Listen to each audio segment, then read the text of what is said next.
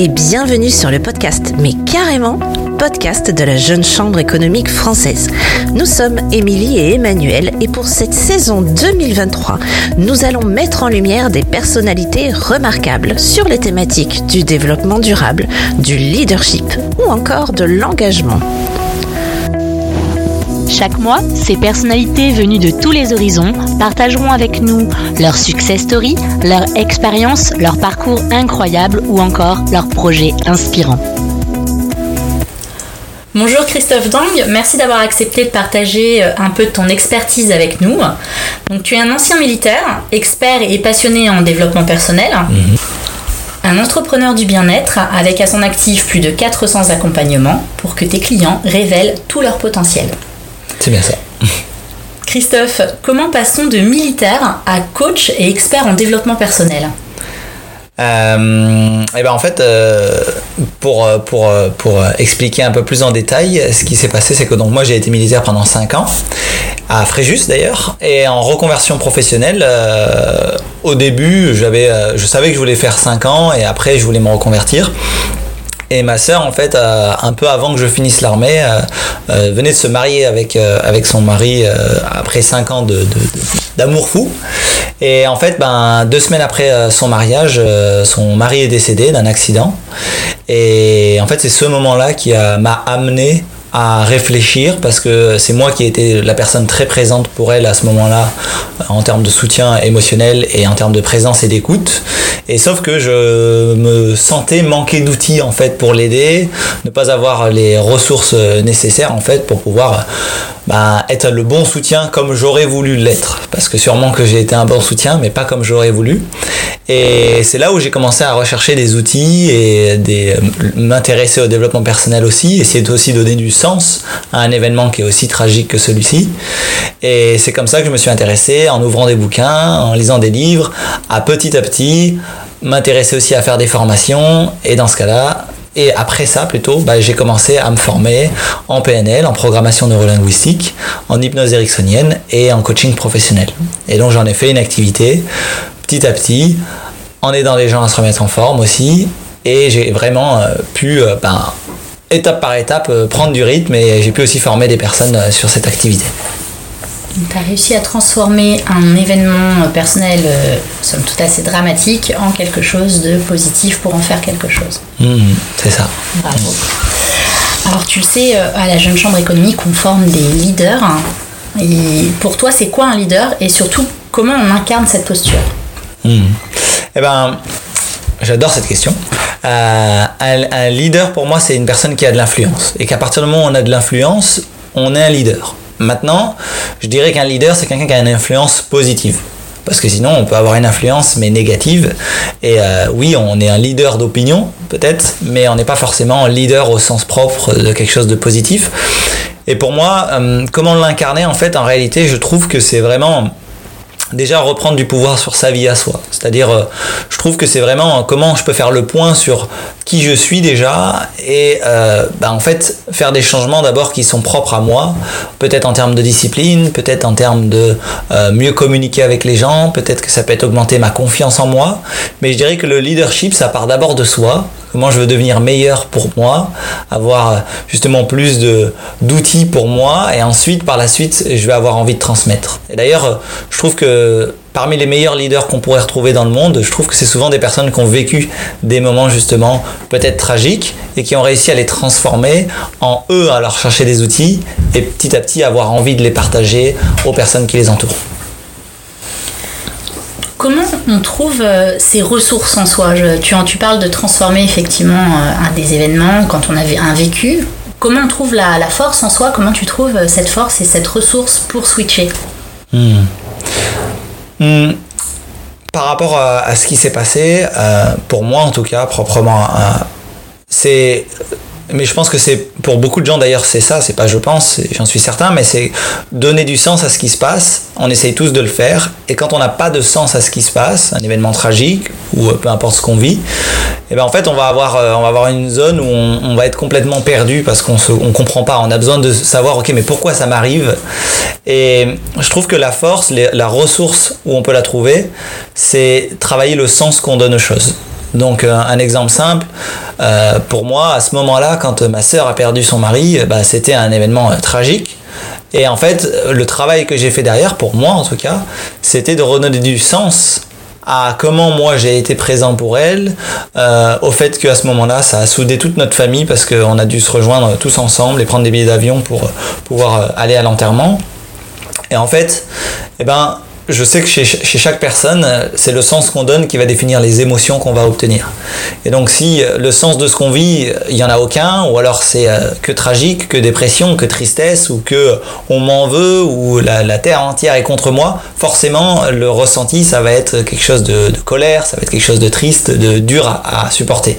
Si par contre, quand on vit quelque chose, on donne un sens qui est, bah, cette chose-là m'arrive pour m'aider à devenir meilleur, cette chose-là m'arrive pour peut-être m'apprendre à traverser justement euh, des difficultés ou peut-être que j'ai des problèmes dans mes relations pour m'apprendre à poser mes limites. Mais en fait, si on donne un sens différent, c'est là où aussi on va trouver justement la ressource nécessaire pour euh, transformer aussi ses émotions et l'événement qu'on vit. D'après toi, quels sont les essentiels pour améliorer son leadership? Hmm. Eh ben, comme je l'ai partagé, euh, je dirais que les cinq niveaux de leadership sont vraiment euh, quelque chose d'hyper intéressant de John Maxwell, qui, euh, qui a un bouquin et aussi un audio que vous pouvez retrouver qui sont vraiment intéressants pour apprendre à devenir un meilleur leader. Mais si je devais partager mes essentiels à moi, encore une fois, je dirais que c'est en lien avec mettre de la conscience tout simplement sur son quotidien. Parce que je remarque que on manque tout simplement de conscience sur ce qu'on fait au quotidien. On a des habitudes qu'on a en place, on a des schémas relationnels avec des gens, où des fois on agit comme un sauveur, des fois comme une victime, des fois comme un bourreau. Et c'est juste de remettre de la conscience dans son quotidien et de se aussi se poser plus de questions. Je trouve que euh, pour être un bon leader, quelque part, euh, c'est vaste comme sujet parce que chacun aurait son point de vue sur, euh, sur qu'est-ce qu'un bon leader. Mais pour moi, un bon leader, c'est quelqu'un d'authentique et c'est quelqu'un d'aligné avec ses valeurs personnelles. Sauf que je remarque qu'il y a pas assez de personnes qui connaissent leurs valeurs. Qu'est-ce, que, qu'est-ce qui est important pour moi? Que ce soit la famille, euh, que ce soit l'honnêteté, ou que ce soit la liberté d'expression, ou que ce soit avoir le pouvoir de choisir. Mais chacun a des valeurs propres à, lui et je pense que pour être un meilleur leader, en fonction de bien sûr euh, qu'est-ce qu'on incarne, bah, je pense que c'est vraiment c'est quoi mes valeurs, qu'est-ce que je veux, remettre de la clarté sur qu'est-ce que je veux pour moi, qu'est-ce que je veux pour les autres, et de se poser des questions, aller un peu plus en profondeur que tout simplement plutôt que juste le, côté euh, ah voilà je veux bien paraître aux yeux des autres. Non c'est qu'est-ce qui me parle dans le fait de devenir un meilleur leader quoi et donc c'est vague comme, comme réponse parce que je dirais que chacun a sa propre définition de c'est quoi être un bon leader. Pour certains, ce serait avoir un impact sur plus de 1000 personnes. Et pour d'autres, euh, sûrement que ce serait, bah voilà, si euh, mon fils fait un peu plus que je lui dis, bah du coup, je suis un meilleur leader. Donc voilà. Mais de ce que tu, ce que j'entends de ce que tu nous dis, en tout cas, il faut euh, prendre le temps de connaître ses propres valeurs mhm. et d'être aligné euh, avec. Mhm. Comment on fait pour s'aligner avec ses propres valeurs mhm. Très bonne question. Euh, il y a un travail qui se fait en, en programmation neurolinguistique, en PNL. C'est de clarifier justement, ok, c'est quoi mes valeurs? Donc ça veut dire par exemple, on va se poser différentes questions et parmi les questions qu'on va se poser, il va y avoir cette question qui est sur quoi je mets de l'importance au quotidien? Donc par exemple, pour certains, ça va être, euh, bah, je mets de l'importance dans les relations. J'adore, euh, j'adore parler avec les gens et je mets vraiment de l'importance dans mes relations. Une autre question, ça peut être euh, sur quoi je passe du temps naturellement et parfois peut-être un peu trop, mais naturellement. Et donc, euh, bah, ça peut être aussi, encore une fois, bah, peut-être que euh, je remarque que souvent ce que je fais, c'est que je pas, ça peut être pour certains jouer aux jeux vidéo, et je joue beaucoup trop aux jeux vidéo. Ok, bah, pourquoi je joue aux vidéos en fait? Et c'est de se poser cette question. Pour d'autres, ça va être, euh, ok, je vois que j'adore peindre, mais pourquoi en fait? Et je trouve que c'est dans les pourquoi qu'on va trouver ces valeurs. Bah, en fait, parce que pour moi, c'est important d'avoir de la création, quelque chose de créatif. Donc ça, c'est une valeur importante pour moi, la création, par exemple. Pour d'autres, ça va être la sécurité, parce qu'ils adorent, je sais pas, quand ils vont choisir euh, quelque chose en ligne, ils vont euh, faire des comparatifs, euh, ils vont essayer de regarder quel est le mieux. Donc peut-être que pour eux, ils ont une notion de sécurité. Comme pour d'autres, ça peut être une notion de confort. Ils cherchent la chose la plus confortable. Donc définir ces valeurs, c'est vraiment un travail de questionnement en premier lieu. Et pour s'aligner avec ensuite, c'est de, de mettre aussi une définition aux valeurs qu'on a. Parce que, par exemple, toi, le respect pour toi, tu vas avoir une définition que peut-être pour moi, elle va être un tout petit peu différente. Et donc peut-être que pour toi, le respect, c'est, euh, je sais pas, ne pas jeter des papiers par terre. Peut-être que pour moi, le respect, bah, c'est euh, être plus poli ou dire merci plus souvent. Et c'est un exemple parmi tant d'autres, mais chaque valeur qu'on peut nommer, la création, la liberté, l'harmonie, c'est de se dire derrière, ok, c'est quoi pour moi? Et donc de donner beaucoup plus, une définition beaucoup plus concrète, beaucoup plus vraie, beaucoup plus réelle, parce que tout ce qu'on ne peut pas toucher, on ne peut pas le créer quelque part. Et dans un sens, pour donner du sens à ce que je viens de dire, c'est que plus c'est clair, plus tu peux toucher du doigt finalement ce que sont tes valeurs, plus elles sont clarifiées, tu sais exactement, c'est comme un projet, plus c'est facile d'y aller en fait parce qu'il y a moins de freins, il y a moins d'excuses, ou il y a moins aussi de oh c'est flou, donc euh, hein, ça, nous est tous arrivé de se dire je dois avancer sur ça, mais c'est tellement flou, on n'a rien défini, on n'a pas posé de date euh, quand le faire, on n'a pas posé d'action à quel moment, ben, en fait on le fait jamais. Ben, c'est un peu cette idée sur les valeurs, c'est en mode ok j'ai une valeur de respect par exemple, mais c'est quoi pour moi le respect? Comment ça se traduit dans mon quotidien? Donc c'est ces questions à se poser et y répondre. Et ok, par quel comportement ben, j'apporte du respect?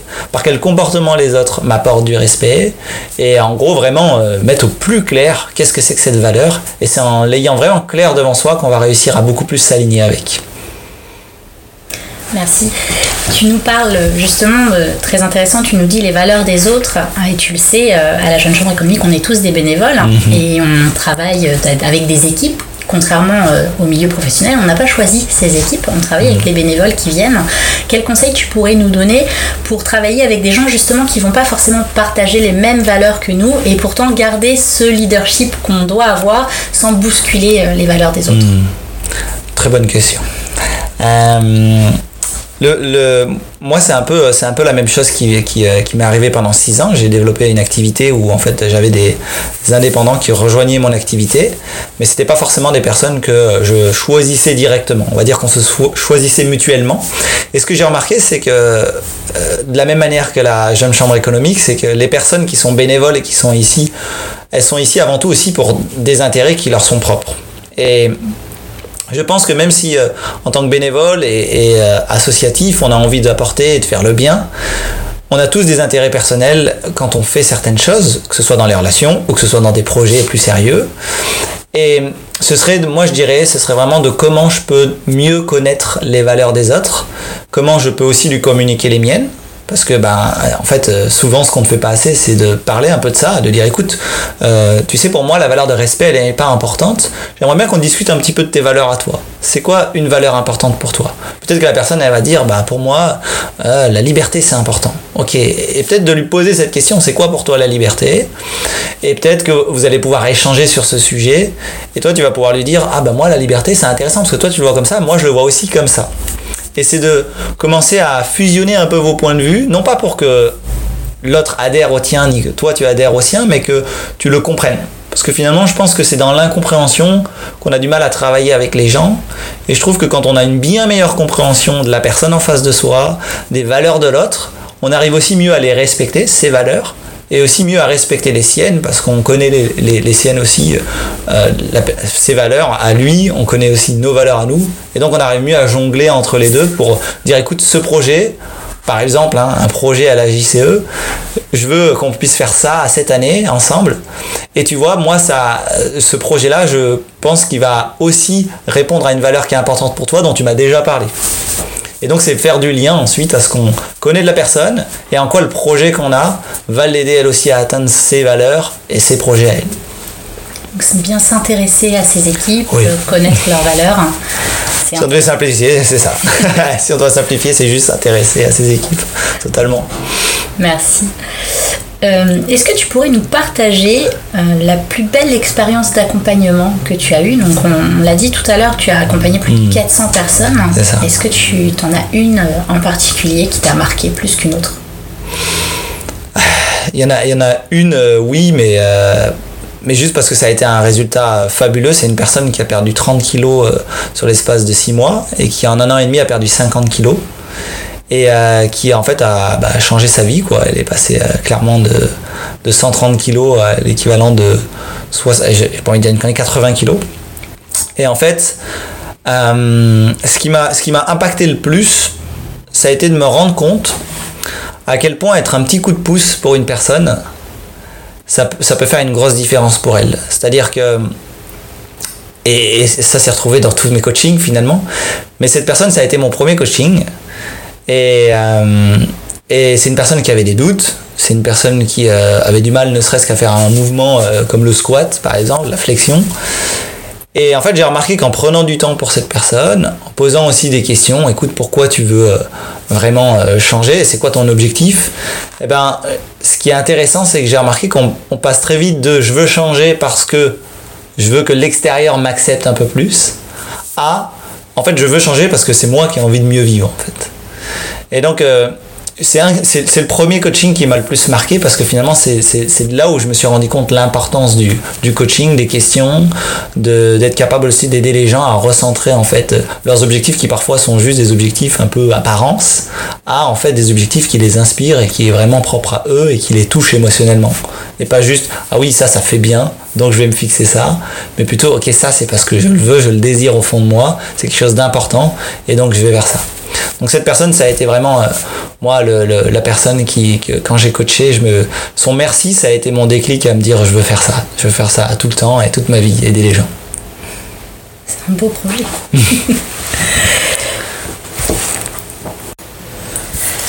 tu nous as partagé ta première expérience de coaching, mais avant d'arriver à un tel, moi j'ai eu l'occasion de te voir tout à l'heure sur scène, et effectivement tu as, as, un beau leadership, et avant d'en arriver à ce niveau de leadership, est-ce que toi, tu t'es fait coacher Est-ce que toi, tu t'es fait accompagner? Alors oui, à 100%, et je continue d'ailleurs, euh, ponctuellement. Et en fait, ça a commencé par ça. Ça a commencé par. Euh, j'ai ouvert d'abord un livre que je conseille à tout le monde, qui est Pouvoir illimité d'Anthony Robbins, euh, sur le développement personnel, sur la PNL, sur le coaching de vie. Et à partir de ça, j'ai voulu acquérir des outils, donc j'ai commencé mes formations. Et en fait, ce qui est intéressant, c'est que dans cette formation, il y avait beaucoup de pratiques. Donc, on était coaché en fait constamment de tout ce qu'on apprenait le, matin. On était euh, coaché dessus euh, l'après-midi et on coachait des personnes aussi. Et euh, du coup, j'ai finalement cette formation, elle a duré un an et demi et c'est un an et demi où j'ai eu constamment des coachings par rapport à moi. je me souviens d'ailleurs d'un coaching très précis où j'avais une image dans ma tête de en fait d'humiliation par rapport à l'époque où euh, je me sentais humilié. Et j'avais j'avais gardé cette image avec moi. Et ce qui est fou c'est de j'ai vu des personnes qui dans cette formation avaient 50 euh, 60 ans et qui en fait avaient gardé des choses de quand elles avaient 10 ans et, et continuaient à avoir du mal à vivre dans leur quotidien à cause d'un événement qui s'est passé il y a 10 ans mais pas à cause de l'événement à cause de la représentation qu'elles se sont fait de l'événement et donc, euh, c'est, il y a deux choses. C'est que ben, moi, pendant ces un an et demi, je me, je me, waouh, je, à chaque fois, je disais aux gens, mais c'est un an et demi, ça m'a fait gagner 10 ans. Et à aujourd'hui, je sais que ça m'a fait gagner plus que 10 ans. Parce qu'il y a beaucoup de gens, justement, c'est ça, ça a été ma deuxième prise de conscience.